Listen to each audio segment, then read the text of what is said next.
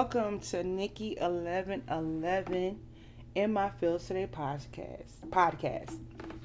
Today I'm coming to you with another serious topic, and this topic happens to do and deal with human trafficking.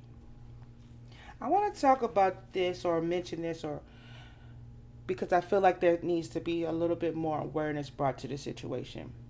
Um, what I'm going to do is I'm going to share somebody's story that I found online. I'm going to just um, play a couple clips for you, and that's going to be basically it. And we're going to um, they're going to be short clips, and then at the end of it, I'm going to come and discuss um, what I felt about the situation. Okay. Um,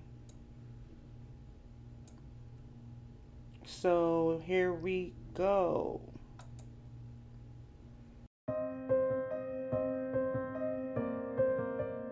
At first, it was just supposed to be like, oh, this is what we were doing to make money because he wasn't making enough money to pay for his child support and everything.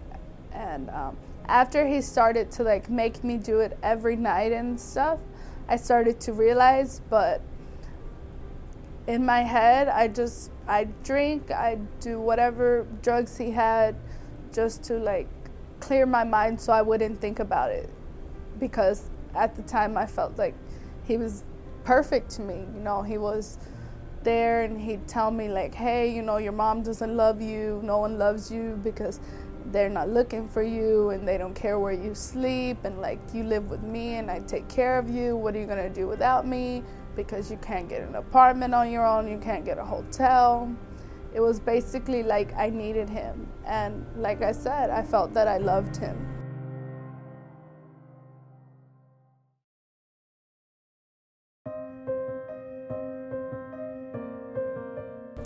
Physically, I didn't really feel anything, but emotionally, it took a toll on me. Like I didn't feel. I didn't feel like I was a person. I felt really bad. Um, there was nights I couldn't sleep. There's times I thought about killing myself. I just thought about like the type of person I was, what people would think about me if they knew what I was doing, what my mom would say, just stuff like that.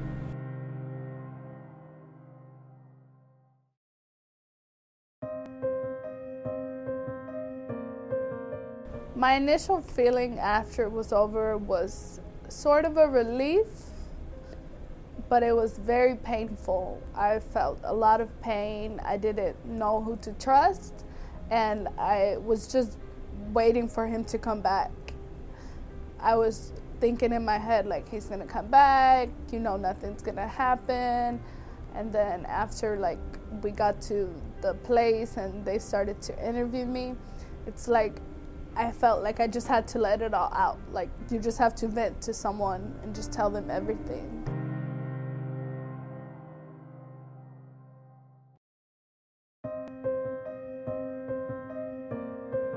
I feel like people think that they deserve it because you fall in love with someone and they make you feel that way. They make you feel less of a woman, less of a person, less of a just less of everything when you've done so much that you know is ungodly and you keep hearing so, those words repeated in your head you're not nothing. No one will love you like i love you. You start to believe it and you start to become that person and they take control over you. So you feel like you deserve it because they tell you. And i know for me it felt i felt like that because like i said i wasn't around my mom i wasn't around my family and i didn't grow up in a home where this would be something that's acceptable. When i first went home you know i heard people talking under their breath saying prostitute and calling me dirty and you know that just it makes it all so real that it was your fault you know? My family didn't see it as oh she's a victim. People see it like that. And so you really start to believe it that it was your fault.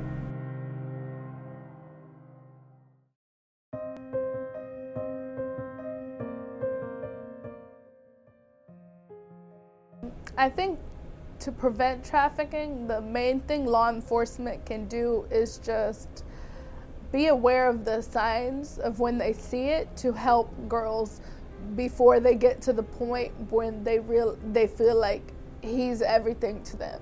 Because I know if someone would have talked to me before when he first started to make me do it when I thought it was wrong it would have prevented a lot. It would have helped if someone would have noticed the signs. A lot of cops they'll treat you like you're just a prostitute. They don't talk to you like you're a person they don't realize that you're a victim. And if law enforcement they take it into consideration that you are a person that no matter what how many men you've slept with or what you're out here doing that there's a reason you know and that you it's not what you chose.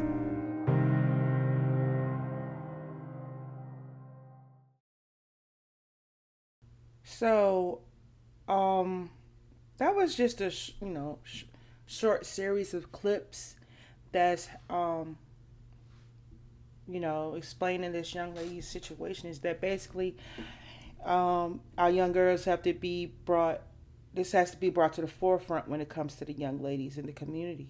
Um i basically took from this quick brief um story is that um this is happening, you know, and and that's why we got to reinforce self love, self care, and and we really got to listen to them and hear what they're saying, um, and not to judge. So in my eyes, I say that we have to keep a close eye on the girls and the guys, and who you know whoever's accept, acceptable to this. You know, um, I don't see her as this is her fault. I see it as her being a victim. You know, she wasn't being guided or she felt like she wasn't getting the attention she needed, and that's how she was able to get picked up by another individual and convince her that this was the right way to go. And a lot of times, you know, low self esteem has something to do with that. You know, it could also be parents, single parents that are having to work to provide for the family, the kids get involved with the wrong people, the wrong crowd. But I feel like us as uh, humans, we really need to, you know, be aware of what's going on with the girls and their phones, the guys and their phones and their lives. You know, um, I feel like the the late the young girls are more, you know, prone to become a target, you know. So this is just a quick educational system um, uh, for myself, the public, and it was actually also just me um, seeing or how far I can take this podcasting thing. Um, but yeah, I'm not going to keep you guys long today. I just wanted to show, you know, whoever's willing to listen what's going on. I really think we need to bring this to, we need to see this just as much as we see uh, mental health.